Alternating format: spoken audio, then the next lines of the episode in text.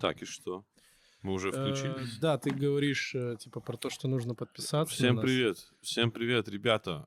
Пожалуйста, не забывайте подписаться на канал, поставить лайки, написать комментарии. Это «Как быть мужчиной». Погнали. Довольно принудительно. Не как в прошлый раз, мы минут 5 это все говорили толпой. Тренировка. Мне мало было, можно все. Мало? Угу. Всем привет, это «Как быть мужчиной». Наконец-то мы снова здесь. Не забудь, пожалуйста, поставить лайк и подписаться на канал. Ну и комментарий, кстати, тоже неплохо было бы, если бы ты оставил. И колокольчик. И колокольчик. Мне кажется, колокольчик — это какая-то херня. Я тоже колокольчик, по-моему, нахуй пошел. Нет? Я не знаю, я просто слышал, что так говорят. Поэтому... Ну это чтобы когда видео выходило, да... Сразу все захотели, сразу все включали и смотрели, и в тренд. Угу. Чтобы видео выходит, люди смотрят, что оно вышло, и вечером его смотрят.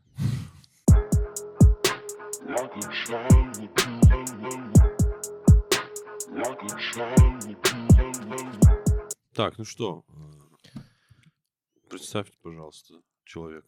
Пускай сам. Батик, представься, пожалуйста. Меня зовут Батраз, можно просто Батик. Только Хетагу можно просто Батик. Я... Что нужно про себя рассказать? Что я педагог, актер, каскадер. Иногда. Ну, это уже, по-моему... Много, да? Дальше продолжать. Очень много. Но вы могли видеть Батика, если вы были у нас на канале в разных элементах видео. Да. Все трюки в подкасте, кстати, за меня выполняет Батик. До конца досмотрите, будет да, трюк. Да. Давай неудачные трюки сделаем, неудачные дубли. Как у Джекчана, да. Я с гаража пиздану. Не, когда Георг, помнишь, на руки вставал? Это все делал Батик. Все трюки, которые у нас были у Георга, это все Батик. Я с тех пор бороду и не отрастил. Какой-то вопрос у тебя был за кадром. Да, я хотел спросить, ну мы говорили о том, что какую жизнь бы мы выбрали, если бы была возможность быть очень популярным человеком, но сниматься в какой-то херне, будучи актером, типа ситкомы дешевые, либо быть Дэниел Дэй-Льюис, но в России, который очень редко снимается, но очень... А нет вообще аналога Дэниела Дэй-Льюиса в России? Никита Михалков. Ну, как будто уже нет. Ну, аналог. Что? Аналог. Что? Слушайте, я сказал, а зритель сам как поймет, Я творец. Слушайте, нельзя все рассказывать. Конечно, я как автор. Да, автор делает, а зритель должен сам свои смыслы добавить. Может, я ничего не вкладывал. Не, мне кажется, Михалков не подходит.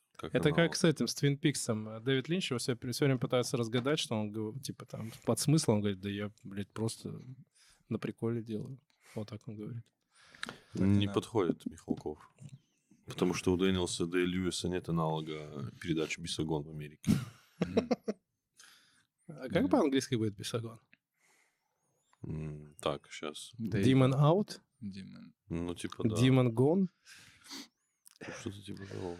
Так суть вопроса в чем? Типа, сделать что-то крутое, но остаться в забвении? Не то, что в забвении. Вот, например, смотрите, как начинающий актер, как он размышляет. Например, мне приходит какое-то предложение. Говорят, будете сниматься у нас?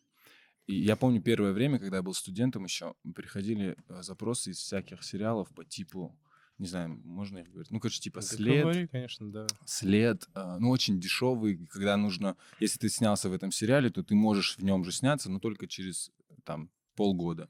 В смысле? Ну, там такая тема есть. То есть ты можешь сниматься повторно. Чтобы тебя не плевали на улицах. Нет, чтобы тебя не запоминали. А, ты типа потом можешь вернуться в другой роли? Ну, в другой роли уже, да. Прикольно. Серьезно? Да. Ну, там часто так бывает. Ты сидишь, есть люди, которые только... Блин, то есть мне не показалось, бывал в каких-то сериалах, я такой, так этот тип же был, он же играл мертвого. Ты что так часто смотришь? В первом сезоне. Нет, это не только в «Следе». Ну, я в каких-то американских сериалах. Ну, подобные есть сериалы, подобные, да. И даже в России есть не только «След», их много.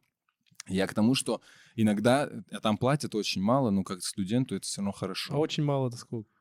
Прям называется суммы? Да. Я не знаю, как ну, вот сейчас. Вот, я не знаю, как сейчас, когда я... Это было очень давно, типа 5000 смена. Долларов?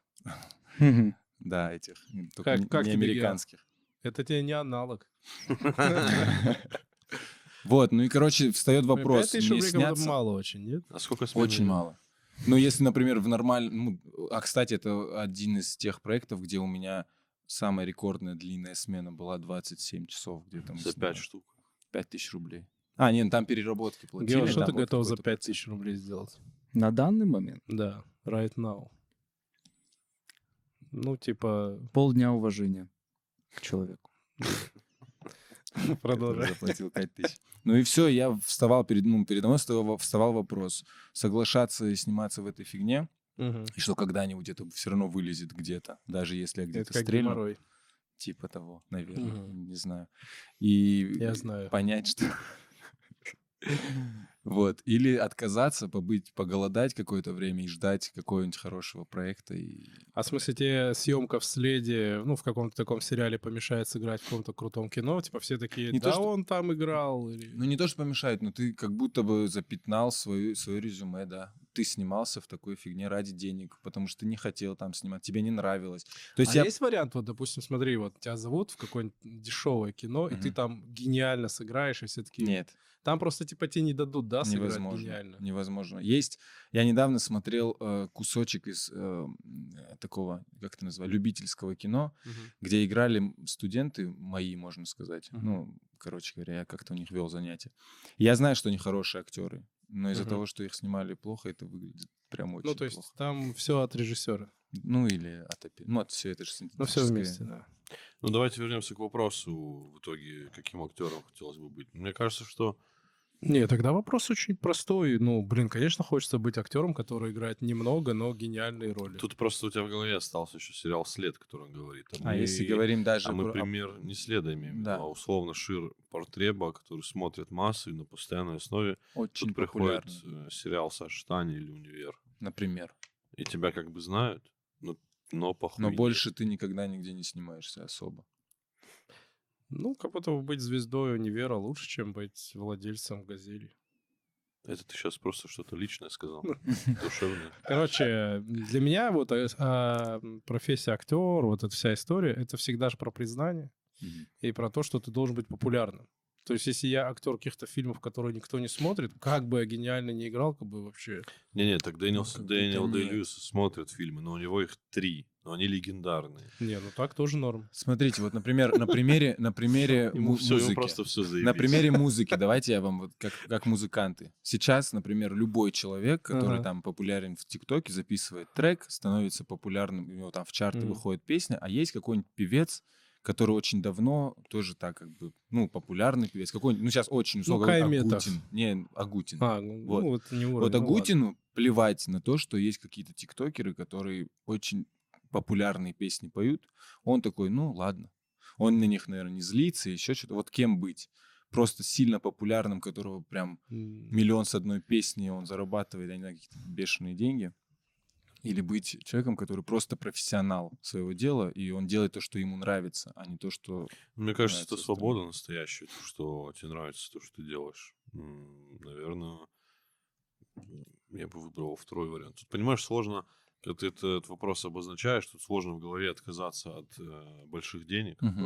Нет, ну здесь как-то нет. Здесь плохой выбор, на мой взгляд. Потому что, ну, смотри, Агутин вообще не бедный. Вот мне большой разницы нету, 100 миллионов долларов у меня или 300 миллионов долларов. Ну, плюс-минус, у тебя сильно жизнь не поменяется. И та сумма, примерно одинаковый уровень жизни у тебя будет. И Агутин плохой пример, потому что он нормально себя чувствует, он богат, у него все отлично. Вот надо сравнить не Агутина, а, допустим, я не знаю, какой-нибудь певец, которого мы все знаем, но он Муцураев. Явно... Ну, типа, вот, да, вот, он явно не очень богатый, скорее всего, ну, что-то у него есть за душой, но плюс-минус. Или, вот, типа, как, песня, ну, какой-нибудь бард, условно говоря, да, там, и там какой-нибудь тиктокер. Короче, суть в чем? Я к тому, что, ну, есть вещи, которые я не стану делать ради денег. Ну, типа, вот, быть тиктокером, там, как Данила Козловских, так сказать, как этого зовут, самого популярного тиктокера в России. Даня Милохин. Да, Даня Милохин. Даня Милонов, да. Ну, короче, нет, я предпочел бы все-таки что-то более прилично заниматься, чем позорным. Но тот выбор, который ты даешь, он в целом нормальный. Ну, сыграя в сериале «Следа», не так прям позорно, как будто. Ну, ты просто не живешь жизнью актера, тебе сложно как оценить, будто все актеры говорят, я бы тоже выбрал, ну, не выбрал бы «След», но когда ты выходишь и оказываешься перед выбором, то, наверное... Это знаешь как? Вот для нас, подкастеров, это вот так может быть. Типа, у меня подкаст такой не очень популярный, там, как у Сережи Мезисова. Там 300 тысяч подписчиков. Или как у какого-нибудь... Как, опять-таки, Джараха, у них тоже какой-то подкаст был многомиллионный. Ну, я выбрал бы, да, что-то менее... Ты бы выбрал, как у Мельницы. Да, то, конечно. Ну, вот, однозначно. Ну, у Сережи, конечно, тоже популярный подкаст, но есть просто подкасты, которые... Вот такие, ну, по несколько миллионов смотрят, да. Поэтому... Георг, что бы ты выбрал? Я бы что выбрал? Рисовать всякое фуфло за бабки большие. Как или... сейчас. Или типа то, что ты любишь. Мне моя профессия позволяет вообще делать все всем. И просто это не выкладывать и быть в тени. Типа без палева, да? То, что мне интересно, и то, что типа прикольный кейс, я могу выложить. То есть всем насрать на художников, дизайнеров. Никто за ними не следит. Ну вон Лебедев уже предъявляли за то, что он делал какие-то там... Кому он делал? Какие-то государственные... И он сказал, ну и что, мне деньги заплатили. Ну, вот он так сказал. Ну и что? А что, с государством плохо работает? Не, ни в коем случае.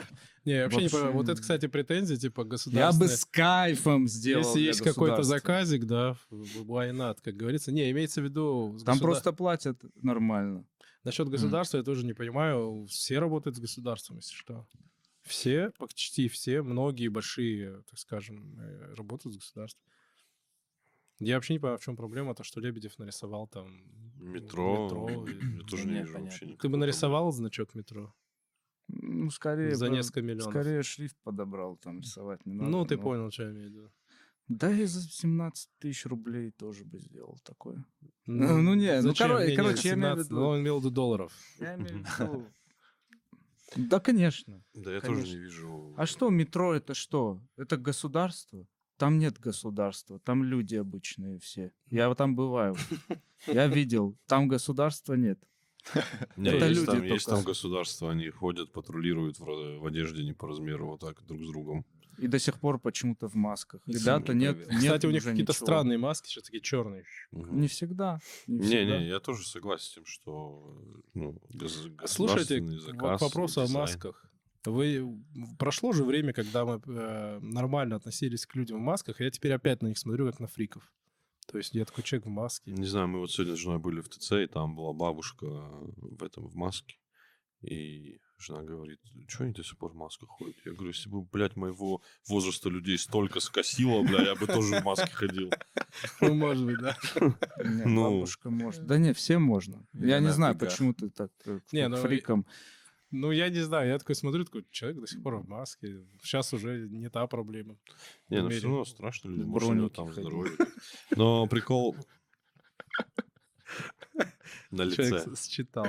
Прикол в том, что у человека же может быть иммунитет там какой-то слабый. Хотя маска тогда тебе не поможет тоже. Маска же в итоге не помогает. Кто сказал? Мы решили по актуальной теме, да? Да, пиздец. Задним числом закидываем на 2 года. Делать прививку или нет? Вот у меня вопрос был тоже.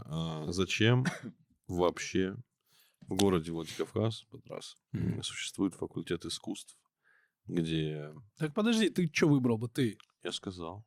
За деньги? Нет. А, то, что любишь. Да. Как его? Зачем в городе Владикавказ факультет искусств? Да. Если ты... Мы все знаем, если ты, будучи актером, в Владикавказе никогда не сможешь зарабатывать больших денег. Ну, вообще, во Владикавказе, если ты...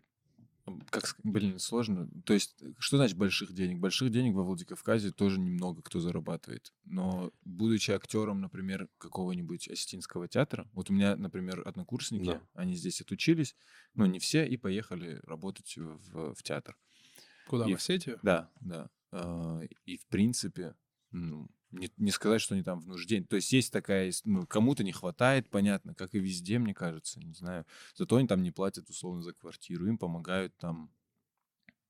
Это индивидуальные вещи. Я не знаю, будучи актером, в принципе, не надо рассчитывать. Просто там же нет этой индустрии. Ну хорошо, есть театр. Сколько в театре зарплата, если не секрет? Честно, я понятия не имею. Я могу 1011 и какие-нибудь надбавки за спектакль, и еще сколько-то там за детей, и еще... Ну вот какие-то, наверное, я точно... я не знаю. Давай до 30 тысяч мы доберем. Меньше? 30 тысяч в Осетии мало кто зарабатывает, мне кажется. Нет? Да нет.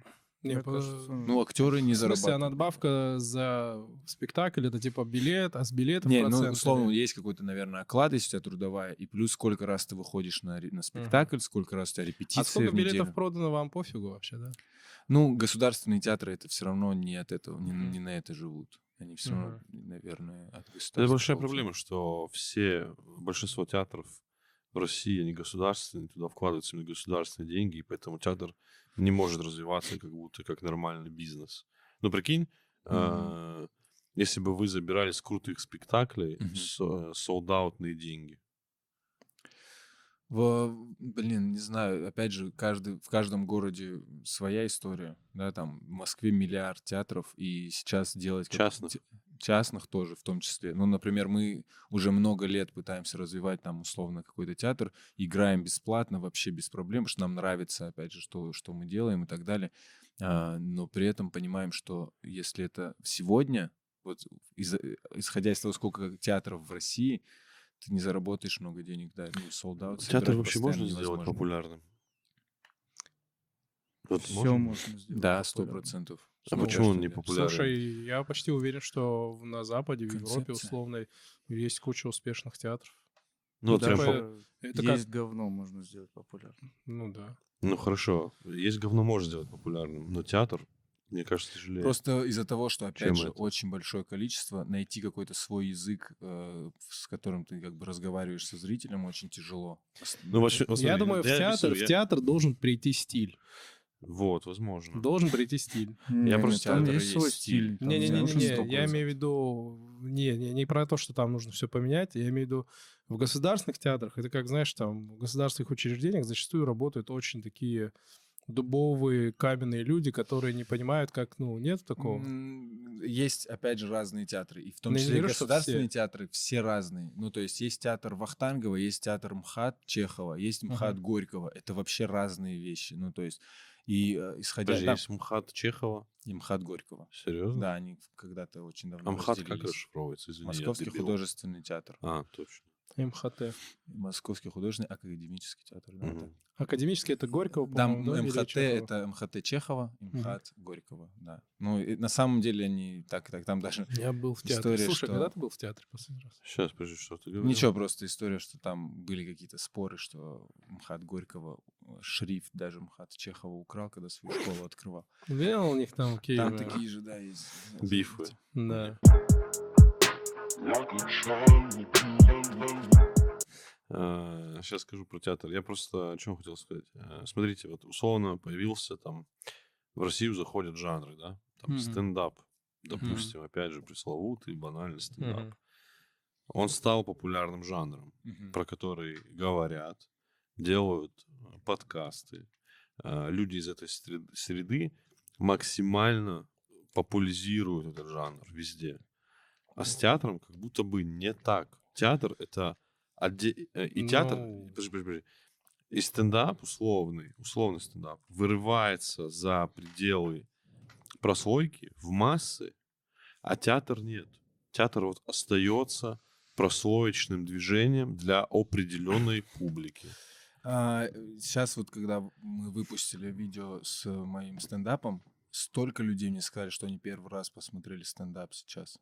Серьезно? Сколько он существует? Они такие, мне не очень нравится. Ты вроде прикольно, а что-то остальное мне не нравится. Слушай, на каждой вечеринке в Патриках, кто первый раз там на стендапе? Там ползала аплодирует. Я говорю, я могу ошибаться. Не подумайте, что я это заявляю. А теперь представьте, что есть спектакли в некоторых театрах, которые идут по 20-30 лет, и они всегда полный зал. Это аргумент, да, это аргумент. И люди приходят. И там еще и цены. Большие театры продают билеты, если тем более какая-то звезда, может билет стоит 8 тысяч. 10-12 тысяч рублей. Все, премьеры. Удел. Кстати, я когда пытался сходить в театр, я билеты, чтобы купить, там прям надо заранее. Ну, в МХАТ мы ходили.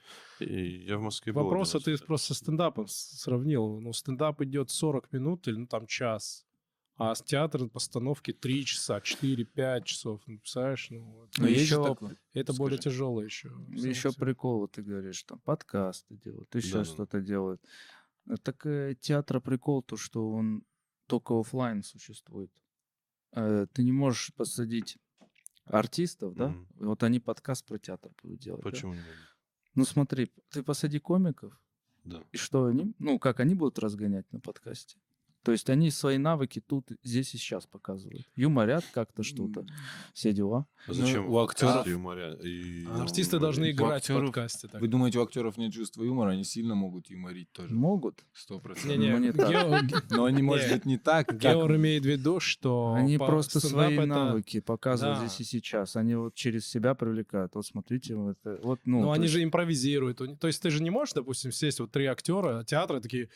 Приветствую, Михаил Петров. Да, они так не разговаривают. Да, ты не можешь... Ты скилл, ты про скилл же говоришь? Подождите, они могут показывать там скилл условно, если это тематический, ну, подкаст определенный, и в нем есть какие-то задания, они могут там спокойно показывать свои скиллы. Резко что-то отыграть, еще что-то. Да нет. Давай, Батик, лучше отыграть. Какое-то шоу там придумал. Да нет, почему? Почему? Вполне они могут. Я помню свои студенческие годы, когда мы... Вот знаете, когда первый год, там, условно, ты что-то почувствовал, что ты что-то научился делать. Там, привлекать внимание людей, какие-то истории у тебя, байки появились. И вот весна... И ты выходишь во двор института и начинаешь что-то рассказывать, и ты вот так все собираются в кучу, вы что-то друг другу, все друг перед другом играют. Ну, то есть это тоже есть все. Ну, всегда есть какие-то темы. Но я думаю, здесь проще. Стендап — это низовое и примитивное, более примитивное. Согласен. Да. Искусство, массовое искусство, да. А театр, ну, ты придешь, допустим, на какую-нибудь постановку, и мы можем сидеть, ничего не понять. Это надо вникнуть, это надо посмотреть, это нужно понять, какое-то почитать. Это надо быть культурно в теме. А так просто так прийти в театр, ты такой, херня какая-то. Вот, допустим, поставили «Война и мир», то, что я сегодня разгонял. Вот «Война и мир». Ну, это же надо «Войну и мир» прочитать. Нужно посмотреть фильм Быкова. Да, Быков же, по-моему, «Войну и мир» снял. Это Бондарчук. Да, извиняюсь. Фильм Бондарчука. Надо посмотреть еще хотя бы одну постановку. И потом ты приходишь такой, вот это, конечно, круто. Я еще не смотрел «Войну и мир», но я знаю, что, например, на протяжении всего спектакля там одна единственная декорация. Это стена. И ты должен понимать, что «Войну и мир» поставить с одной стеной на сцене. Это как одна лавочка вот у тебя есть, и вы целую пьесу вокруг нее, да, ну, условно. Это очень тяжело. И если ты это не понимаешь, то ты приходишь, смотришь что-то, люди еще как ты говоришь, здравствуйте, вот так разговаривают странно, потому что... Ну, то есть надо знать контекст вообще, в принципе, надо этого понимать, искусства. Да. А стендап — это ты такой пришел, ешь картошку фри и смеешься над тем, что говорят. И стендап тоже бывает крутой, там, где надо подумать и прочее, но чаще всего, кстати, он не заходит, и такие комики не становятся суперпопулярными зачастую. Дэйв Шапелл. Не, ну, я не говорю, что все, я говорю, что это сложная история, но стендап все-таки такая, ну, легкая вещь. Не, она стендап — это низовый жанр, примитивный абсолютно, и любой дебил, если сильно постарается, такое популяризировать проще. Напишет стендап. Такое вот то, о чем Георг говорил. Георг делает крутые вещи как художник, у него есть очень крутые вещи, я вот видел. И, если не ошибаюсь, ты же жаловался на то, что вот именно как художнику тяжелее себя подать, и чтобы тебя приняли как художника, нежели вот как дизайнера. Я сделал титры, И все такие, ой, какие классные титры, ой. Но никто не будет картины так... сейчас смотреть. Ты сейчас просто показываешь, с кем ты поработал. Ты поработал с тем, и... Если аудитория этим людям доверяет, с кем ты поработал, они за тобой начинают следить. И потом ты можешь им выдавать свою фигню. И они такие, если вот все ему доверились, то он, значит, нормально делает. Все, следим. Мне кажется, важно понять, куда двигается вообще жанр. Ну, условно, если брать театр. Сейчас это такое место, как на музей немножко похоже. Потому что люди приходят туда, они должны понимать контекст, опять же, то, о чем мы говорили, как и в музей. Нельзя просто прийти, посмотреть на картины и уйти, если ты, быстро побежаться по Лувру. все картины в Лувре я увидел, так не получится. Не, ну слушай, мы тут чуть-чуть уже снобим. На самом деле, конечно, искусство работает по принципу первого взгляда, то есть можно прийти и в Лувр, и в театр, и ощущение, вот охренеть, вот красиво, Сикстинская капелла, охренеть. Ну, так тоже работает искусство, это просто другой уровень.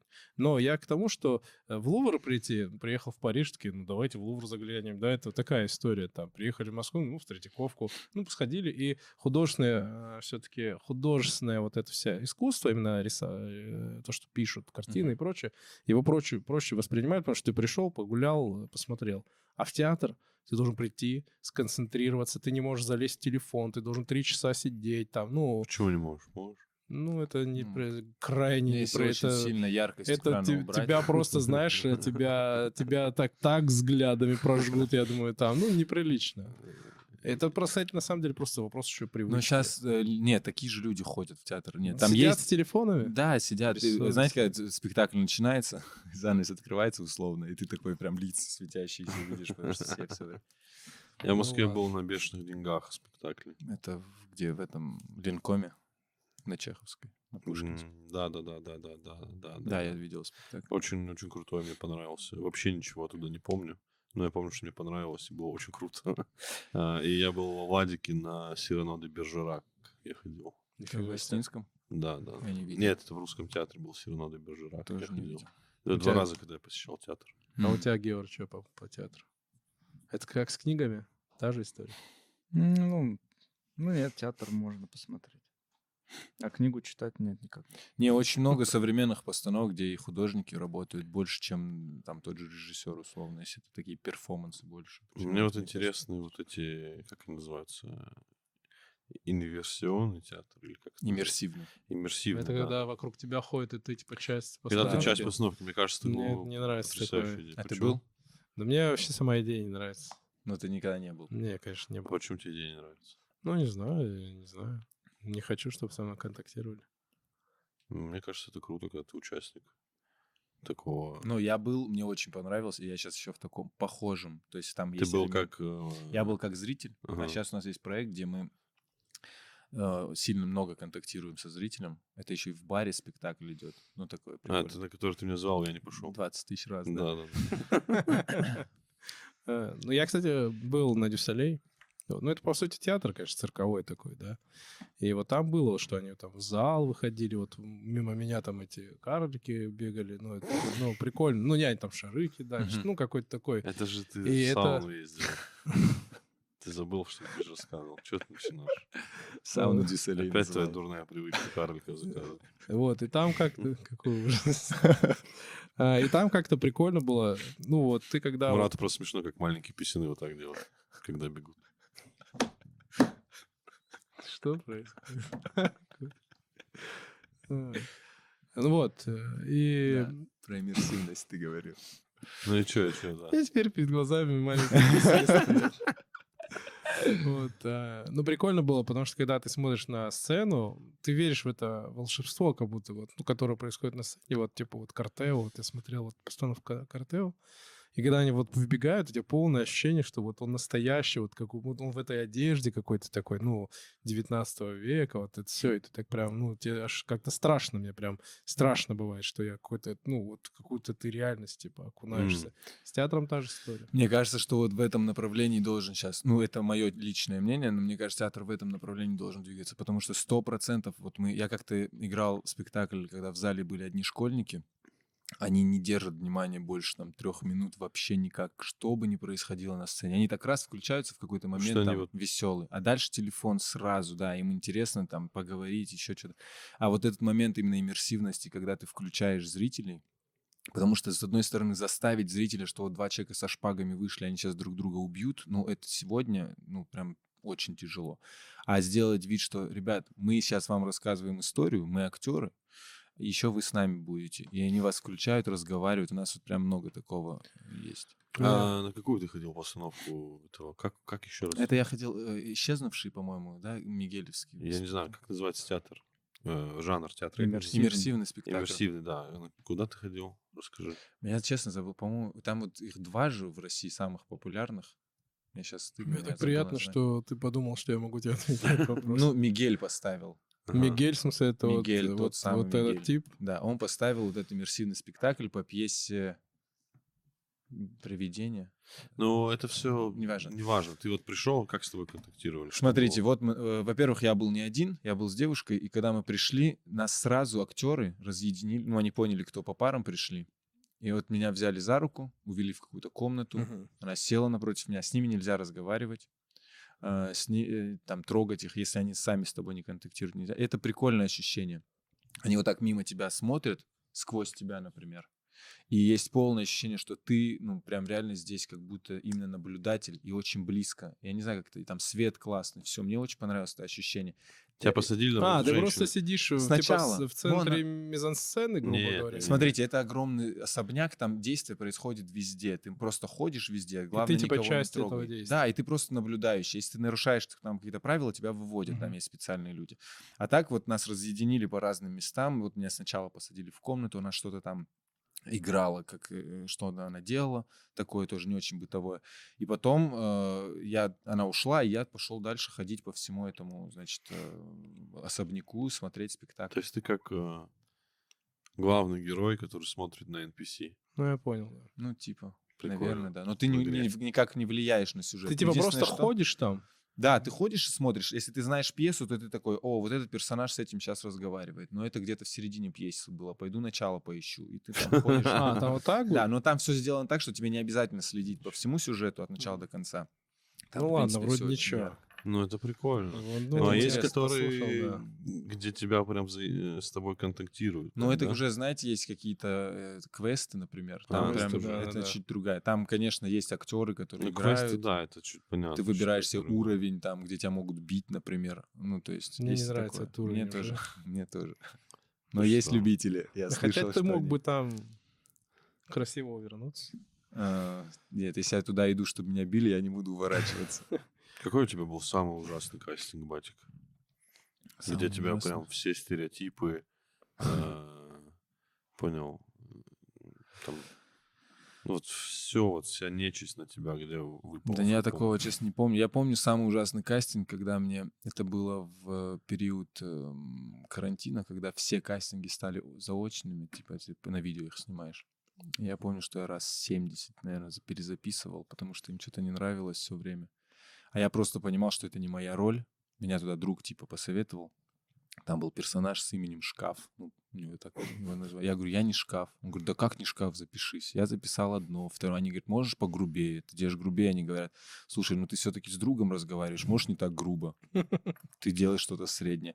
Хорошо, а теперь смотри, он ну так как бы по-старшински его по плечу похлопай. Типа вот так с ним разговаривай. Ты, блин, короче, я туда сейчас. Это так все звучит как-то чуть унизительно кого-то.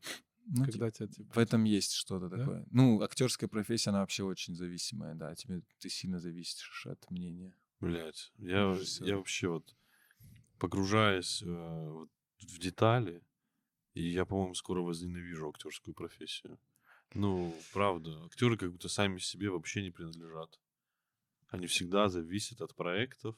И в этих проектах их дрючат, как хотят. Ну, потом... Нет, есть, конечно, актеры, которые там потом что-то в интернете делают и как-то потом самостоятельно... Но их очень мало. Ну вот... Кто-то что-то может делать, а кто-то... Я имею в виду, что ты не можешь нигде свои условия вставить. Потому что так много актеров... На первоначальном уровне. Ну да, так много актеров. Да, очень. Что ты говоришь: я не буду сниматься в сериале «След» за 5000. И они говорят: иди нахуй. Да вот слушай, так будет. Это в жизни везде так. Мало, ну, не, ну все равно, где ты можешь свои условия ставить. Как будто именно в актерстве это очень, очень долгий путь до того, чтобы ты смог стать человеком, диктующим свои требования. Очень долгий. Знаешь, путь. Чем отличается? Вот, ну, я вот сейчас сказал, что везде там ты не можешь ставить свои условия. Иногда вот говорят: да, у всех работа сложная. Ну, разница между творцом, актер — это тоже творец, он творит какие-то образы и так далее, там, художником или еще кем-то, в том, что творец, он все-таки раскрывает себя, он так открывается, и когда тебе говорят: это херня, ну, такой прям плевок тебе сочный в душу. Когда тебе говорят: ты плохой доставчик, ты такой: ну да, я хожу не так... комплимент, спасибо. Я там хожу не так быстро, как хотелось бы, и Москву знаю не очень. Это такие наверстываемые вещи. А когда ты такой, типа: вот смотрите, как я могу классно, и тебе такие: да херня. Да, это, да. Но это сильно сбивает в самом начале. Потом ты понимаешь, что ну это просто не твое было, и все. Это вот как со стендапом. Ты выступаешь плохо и такой, ну, сегодня так, завтра будет лучше. Это просто приходит. У меня были моменты, когда я точно понимал, что это моя работа. Ну, вот это точно мой проект. Никуда я от этого... И они меня прям упрашивают, потому что понимают, что человек, который умеет вот это, вот это, вот это три разных человека им нужно будет набирать условно. А я говорю, нет, я могу тогда ставить свои условия. Ну, не такие, чтобы они сказали, слышь, все-таки нет. Нет. Но в какой-то момент, да, ты просто либо в себе уверен в каких-то моментах, либо нет, и все. Вот. Но очень зависимая профессия. Тяжелая профессия быть актером. Очень. Вот Лена Новикова, допустим. Лена Новикова, сколько она снималась в непонятных сериалах, которые никто особо не смотрел. Ну, или смотрели, ну, там, «Домохозяйки» и все остальное. Она пошла в стендап, и только там пробилась. И только после стендапа у нее, после примитивного искусства, только после этого ей дали личный сольный сериал. То есть не записнял, как он назывался? «Шучу или не смешно?» Да, не «Шучу» он назывался. Не, «Шучу» у Кэрри. «Не шучу», по-моему, он назывался. У Кэрри. Такое, да. И сейчас она там у нее какой-то театр открыла. Ну, то есть, понимаешь, вот только после этого. Популярность — это очень хороший инструмент в любом, мне кажется, в любом деле. Так еще и профессия актера, она максималистская. То есть, ну, профессия максима. То есть нету, что... Ну, допустим, я пошел... Такси максима. 777, 7777. 7. 7. Да, и, то есть... Вот, да, и так профессия максима. То есть, если я иду, например, в банк работать, ну, или там юристом, ну, нет уже такого, я хочу стать плевакой, я хочу там быть великим, там, ну, плевак — это великий адвокат, там, еще в Российской империи был. Там, ну, это, ладно. Я там, ну, нет уже такого, ты такой, ну, юрист, там, я вот в банке работаю. Ну, то есть, нет такого, я вот открою свой банк. Ну, то есть, понятно, то есть, это не профессия максима. А актер же нет такого, что ты идешь в актера и такой, ну, я буду очень средней руки актером в Тюзе. Ну, условно говоря, ты всегда такой, блин, ну, хотелось бы, ну, понимаешь, да? Короче, это любая творческая профессия, это профессия, которую меня должны узнать. Ну, да, не только там два человека, или, там, ну, то есть меня должны узнать, меня должны... Я как-то читал, типа, лекции что-то, как поступить в театральный вуз, их называли, в одной детской студии театральной. Ну, там, в общем, ребята, которые вот-вот будут поступать, не то чтобы как поступить, я просто рассказывал о процессе, о том, что будет происходить, что их ждет. Я всегда начинал с того, что, ребята, если вы хотите прям только красных дорожек и так далее... Вот прям 100% вы ждете, что вы заканчиваете институт, мимо проходит Михалков из вашего института и берет вас свой фильм. Скорее всего, так не будет. Надо быть готовым к тому, что вы можете... Ну, и надо хотеть того, что вы попадете в очень крутой театр, который вам нравится, взгляды режиссера, которые вам нравятся. Вы будете получать роли, которые вам... И просто получать удовольствие от того, что вы играете на сцене в тех работах, которые, ну, собственно, которые вам заходят. И у меня есть такие примеры. Я рассказывал про режиссера, который закончил в Москве, уехал в Удмуртию, открыл свой театр, и он делает просто, ну, очень хорошие спектакли. Вот прям разрывающие любого человека. Причем. Мне кажется, знаешь, почему он уехал в Удмуртию? Почему? Потому что там нету конкуренции, и там ты можешь спокойно творить. Может, ну, то есть, быть, да. Тупо, да. Мне кажется, вот, ну, грубо говоря, в Москве, представляешь, этот режиссер пока получил бы свой театр, ну, он бы, скорее всего, очень долго где-то в подмастерьях ходил бы. А он такой, а я уеду, там по-любому получу, ну, в Удмуртии по-любому получу свой театр. И, типа... Ну, его частный театр, он сам его открыл. Не, государственный. Не, я имею в виду, ему там проще было на должность попасть нормально, типа, и так далее. Я думаю, ну, это хороший ход. Но он бы ставил во многих бы театрах, наверное, здесь бы ходил, бы ставил там в одном театре. Но там он все равно пахан. А тут он сделал, сразу... да, и он свои правила диктует. Вот, бывает такое, поэтому, что режиссер пришел ставить спектакль, пришел художественный руководитель, такой, все меняем, там, за неделю до спектакля, и ты ничего не можешь сказать. Такое тоже бывает. Вот, я и говорю, это типа, знаешь, футбольный клуб, придешь какой-то там, стать тренером большого клуба сложно, но ты можешь, вот знаешь, тот же Бердыев, он же в Рубин, почему он достиг большого успеха? Потому что он был там паханом. То есть, ну, это был, да, небольшой клуб изначально, когда он туда пришел. Но он пришел в небольшой клуб, но он сотворил там то, что хотел. Все свои идеи провел. То же самое режиссер. Поэтому он и уехал, я думаю, в Удмуртию. Сколько вот реально можно зарабатывать, вот, типа, будучи актером? Вот я актер. Вот в Москве. В Москве? Не, я не говорю про максимум. Вот, ну, реальную среднюю цифру. Вот ты ходишь, если ты работаешь играешь, в театре... Ну, тут очень много нюансов. Если ты работаешь в каком театре, если это независимый театр, это одна история. Ну, хорошо, минимальная такая ставка, которую более-менее ты будешь получать. 1050. Не знаю, не могу так сказать. Минимально. Ну, что, опять, очень много нюансов. Многие, ну, вообще актеры, конечно же, они не живут тому, только что, там типа, на театрах. Я вот стал актером, вот у меня профессия, я закончил институт, мне дали диплом. Ну, я начинаю ходить по театрам, там что-то сыграл, тут что-то, ну, вот, это средний это или так, тут невозможно. Тут что-то, там что-то нет. Ты либо приходишь, получаешь, тебя берут в театр. Ты сначала бегаешь в массовках очень долго, например. Ну, это такая вот. Есть такое, что тебя сразу на роль берут в какой-то спектакль.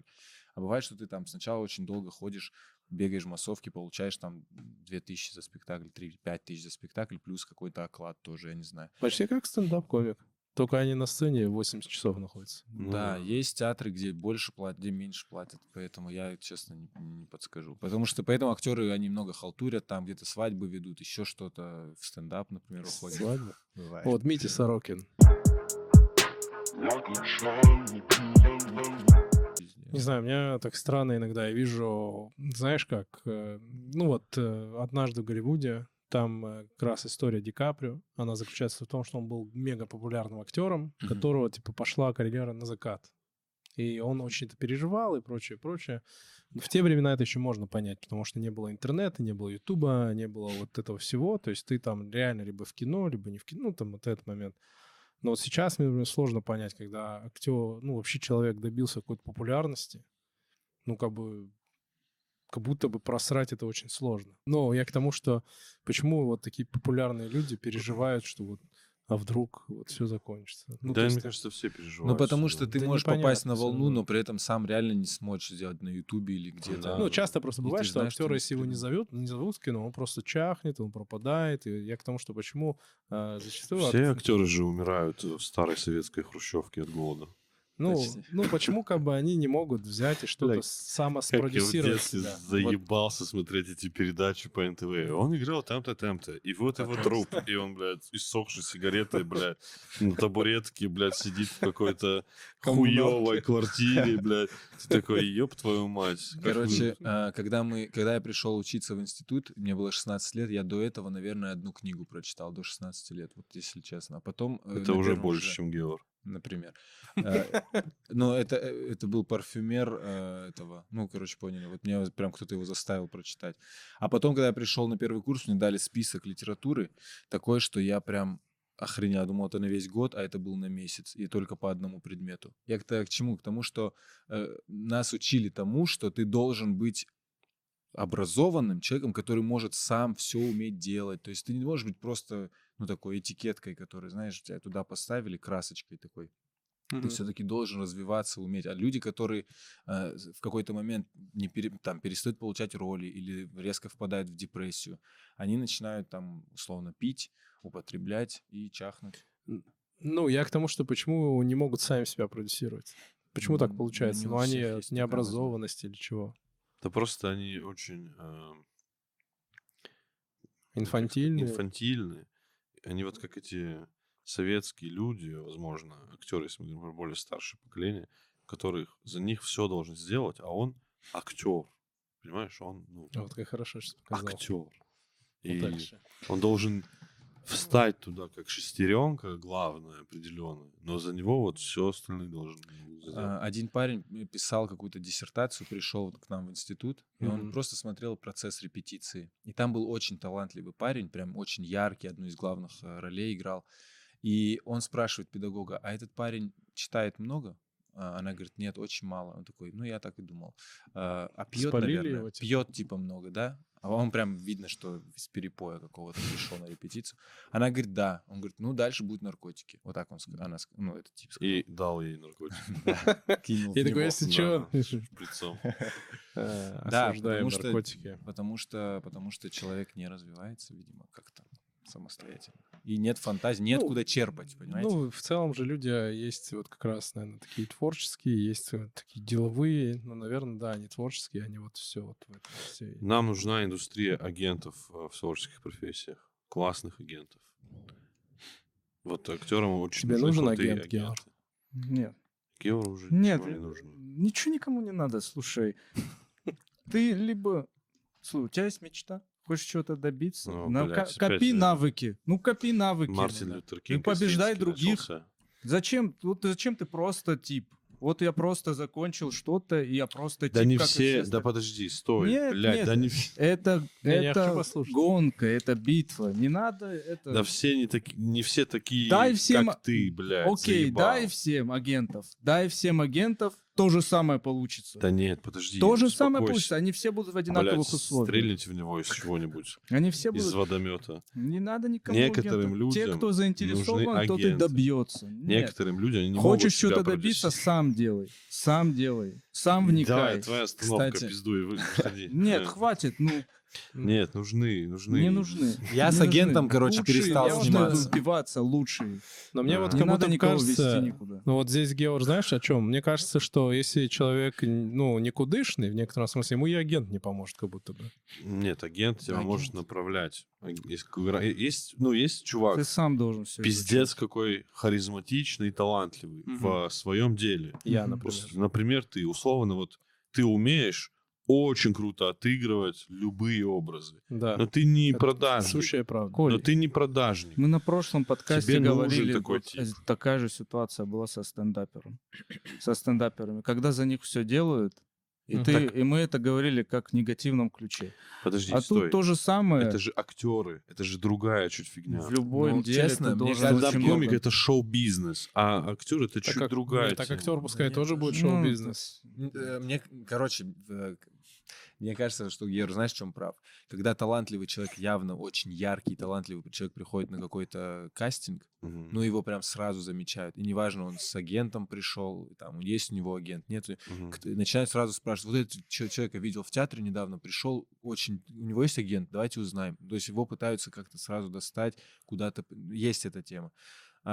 Просто из-за того, что очень много актеров, представляешь, сколько агентов надо. А агенты так и работают, они видят, у них есть набор каких-то их актеров, они все разноплановые, вот они их стараются больше продавать. В России эта индустрия, да, агентство? Да. Ну, то есть твоя задача, они делают что? Они продают тебе, условно, каких-то своих вот этих актеров, они получают большие гонорары, я получаю больше процент. Зачем мне брать какого-то бедолагу, которого надо еще и направлять? Я сразу возьму яркого, который мне нравится, все, и понял. Все. Это какое-то, знаешь, вот агенты, это какой-то... Я просто насмотрелся «Антураж» сериал. Слушай, мне кажется, агенты — это как риэлторы, какое-то шарлатанство. Просто, ну вот... Ну, не шарлатанство, но... Ну, условно. Ну, вот они вот этим занимаются, продают чужой... Да, вот есть просто... Вот, о чем вот Батик сказал. Если, типа, крутой тип, да он вроде и без тебя справится. Вот зачем там, да? Там уже не агент нужен, а скорее вот ты знаешь, о ком говоришь. Не агент, а скорее менеджер, который тебе помогает просто вести дела, говорит, так, у тебя завтра там то, просто он тебе помогает. Ну, если ты начинающий актер, тебе менеджер не начинай. Ну, то, о чем я говорю, Коля говорит, что просто вот ты, допустим, где-то, чтобы не забыл что-то, он тебе там поможет. Если ты заинтересован, ты сам можешь это все отслужить. Я знаю, просто был там случай, когда человеку прям показывали, на какое мероприятие ему надо пойти, что надеть лучше. Зачем ты это? Купи нормальную обувь себе. Ну, то есть вот так направляли человека. Это ужасно. Представьте себе, направлять, когда в год выпускается, ну, я не знаю, есть там, если брать просто 5 основных институтов, там в каждом по 30 человек, если выпускается, это каждый год столько актеров. Ну, это, знаешь, в американских фильмах, сериалах, «Друзья», помнишь, там этот Джо был, и он ходил к какому-то агенту, и там агентство целое, типа актерское агентство, где ему там сходи на тот, вот, сходи вот там есть какой-то кастинг, вот тут есть, вот как Георг сказал, но в целом, если ты не совсем идиот, ты такой берешь, ну, какие кастинги? Мне кажется, вот сейчас зашел особенно, да, раньше, когда не было интернета, возможно, да, типа, ты мог все не знать. Ты знаешь, сколько сейчас чатов есть в Телеграме, ну, да. Где у тебя миллион ссылок на те кастинг. Же агенты создают. Ну да, мне кажется, сейчас ты в интернет такой заходишь, кастинги, и пошел. Я же говорю, у меня вот сестра, она же тоже закончила. Я это все вижу. Вот у нее проблема типажа. Нет, иногда берут. Недавно снялась на ТНТ. Ты хочешь сказать, что типажа, что она кавказской наружности, и поэтому она никто никуда не хочет ее брать. Да, а ты часто в фильмах видишь девочек кавказской наружности. Ну, я говорю, что это не просто проблема. Это никогда не главная роль. Никогда главной роли нет. Это... Вот она играет, она играла в сериале «Стрим» на ТНТ, то есть, ну, это вот сериал уровня, типа, вечером одна серия выходит, часовая. И она играла подругу, лучшую подругу главной героини, и она была даже не второго плана. Угу. Да, она была функция, понял? Типа, а чё ты как? Как сумочка. Ну, то есть, когда у тебя лучшая подруга главной героини, не второй план, а третий. Ну, это странно. Ну, короче, все равно сыграла, молодец.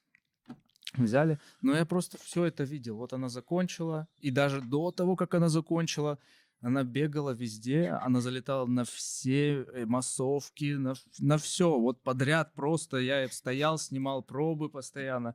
Там, а мы выбирали лучше. Я это все видел. И типа, вот она сильно старалась. Она прям вот так все вот так ковыряла, искала. Ну, то есть там не было такого, что... ну, она прям со второго курса это все начала делать. И к чему? К тому, что по итогу никому не нужны такие типажи. И она просто на себя как больше нашла на площадке. Надо что-то делать с этим. Вот это меня сильно... Я хоть ходите приколы. Недавно смотрел российский сериал, и там играла в главной... Ну, не в главной роли, но второй... Ну, почти главная роль, типа девчонка главного героя, условно говоря. И они были две девочки такого типажа кавказ. Ну-ка, прям я думал, они кавказские. Ну, то есть я думал, сейчас каст я посмотрю, и там им фамилии... Им приделали на гриле. Нет, такие. Короче, суть это были русские прям фамилии, я не помню, сейчас не вспомню. То есть они там подобрали просто русских девочек, которые типажом Кавказа. Ну, и я такой, охренеть. То есть им нужна была... Ну что охренеть? Что ты не знаешь этих кавказцев? Им нужна была дочка... Начнут стрелять, значит. Не, им нужна была дочка, ну, типа армянина. То есть они нашли даже там не осетинку, не кабардинку, не армянку, а просто они нашли девочку русскую, актрису, которая похожа на армянку. Меня это просто поразило. Это вообще пацанов-то еще ладно, когда вот я там бандитов условно могу играть, а девочки с Кавказа, они, я не знаю, что они играют. Бандиток? Нет. Нет, это всегда что-то в паранже. Ну нет, к сожалению, даже не так, понимаете. Да, вот, поэтому агент, мне кажется, имеет смысл только в том случае, если у него есть прям крутые связи, и он такой, сейчас я с Бондарчуком поговорю. Ну, то есть он прям... Или вот как в футболе. Это тот же самый риэлтор, который... Вот риэлторы бывают... Мне кажется, просто есть вот миллиард риэлторов, и из них там 3 реально крутые, которые придут и продадут твою квартиру. Такие... Не просто ее выкинут куда-то, а продадут. Тот же самый агент. Мне кажется, их миллиард, и из них вот 3, которые... Сейчас я решу, чтобы тебя взяли. То есть он на тебя смотрит, ты талантливый, и я сейчас все замучу. Если вы режиссер, и вы смотрите наш подкаст, и у вас есть какие-то классные проекты, куда нужны классные актеры, пожалуйста, Батика приглядите и позовите его, пожалуйста, сниматься, потому что Батик вообще умеет все, по-моему. Да? Ну или быстро учиться. Да, это единственный человек, который ходит по Москве с рапирами, с клюшками для гольфа, чтобы в любой момент, что нужно отыграть. Да. Оригами тоже ношу иногда. Да, все. Надо, я делаю. Сейчас вот салфетку дайте. Я быстро. Да, в общем, да, мне кажется, я здесь с Георгом больше согласен в том смысле, что все равно self-made, все равно... Я просто хотел дополнить, я не договорил, в плане то, что она сейчас больше работает на площадке как бригадир, как помощник режиссера, там... Продюсер. Не продюсер. Короче, она теперь может намного больше, чем любой другой актер. Угу. Она имеет теперь намного больше связи, чем большинство актеров. Она внутри. Она типа уже, может поговорить с режиссером на площадке, еще что-то еще. Она может расположить к себе. Это игра в долгую у нее по другим путям. То есть она круто, может себе... она думает, потому что... Она думает, и вот есть вариант, что и так пройдет. А если и так не пройдет, она просто будет на площадке много зарабатывать. Да. Это очень правильно. Она сейчас, я не знаю, это можно говорить или нет, но она сейчас на площадке в «Холопе 2». Прикольно. Я знаю, что «Холоп 2» снимает. Она администрирует площадку? Вот она, не знаю. Я так каскадером же пошел тоже, потому что надо было какие-то любые возможности выхода на площадку. Такой, да, могу, что надо, да, умею, давайте. Но ты не умел?